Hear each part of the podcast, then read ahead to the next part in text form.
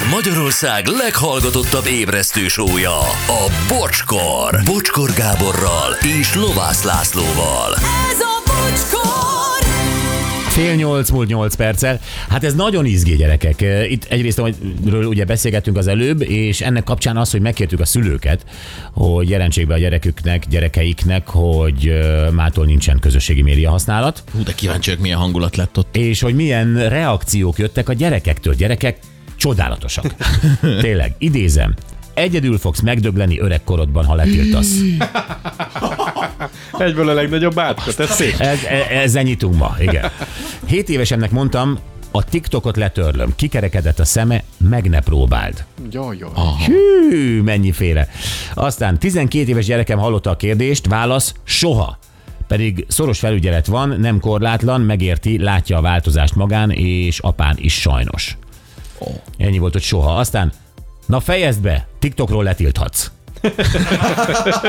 Valamit adok. Valamit adok, igen, egy alkul. Na fejezd be, Tito, jó, Tito lehet. Kriszta írta ezt nekünk. Aztán 8 éves a gyerek, kinevetett, és azt mondta, úgysem értesz hozzá, hogy kell aktiválni a tiltást.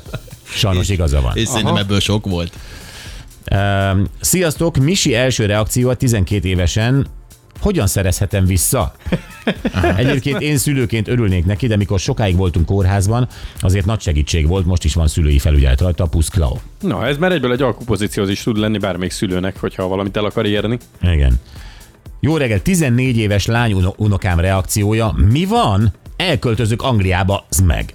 Ó, 14 éves lány unoka. ő már kész van. Tervek születnek. Mi van, elköltözök a... Azt a mindenit. Jó reggelt Istennek mondtam a 11 éves lányomnak, mától nincs közösségi média. Rám nézett, apa, ilyen korán be vagy rugva. Én nem tudom, mit lát otthon az a gyerek. Jó. Mindenkinek érzékeny pontja, ez úgy érzem.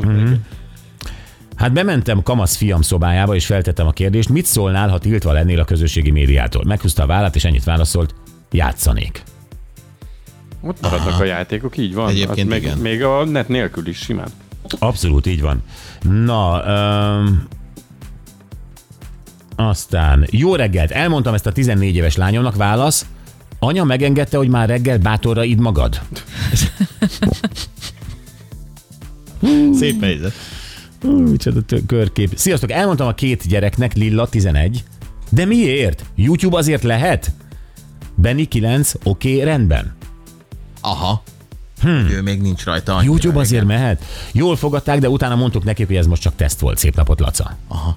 Azért az is érdekes, hogy látod, 9, 10, 11, 12 évesek szülei írják ezt, és ott vannak. Igen. gyerekek. Bocsi, említettem 15 éves fiamnak ezt a tiltósdit, ő hangosan kiröhögött, megveregette a vállam, két fejjel magasabb, mint én, majd felpattant az e-rollerére, és elgurult az amúgytán 600 méterre lévő gimiébe.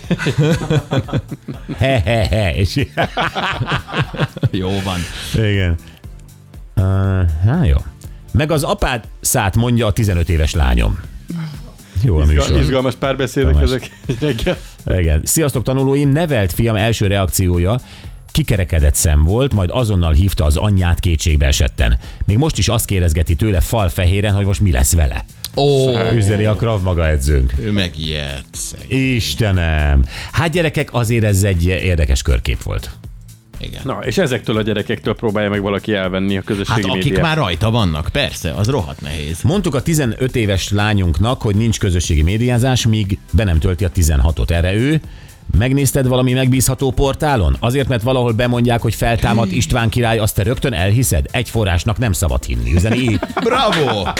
Na, Azt a ez mindenit. a gyerek, ez maradhat is. Ez maradhat, ez a gyerek, ez ki van kupálódva. Azt a mindenit. Na jó, köszönjük szépen. Nem sokára játszunk Hungary Machine, de egy csomó ilyen jött még, tehát azokat Mhm. is majd olvassuk szépen. Uh, Hungary Machine-ra amúgy el, mondod, felkészültél a szemeiddel arra, hogy mondjál valamit. Befejeztem a mondatot, és aztán szólaljak meg, hogy egyébként ez a tegnapi. Tehát aki hallotta, Aha. az már kis segítség. Igen, a tegnapit, mert ezt nem sikerült megfejteni. 0620 22, 22, 122.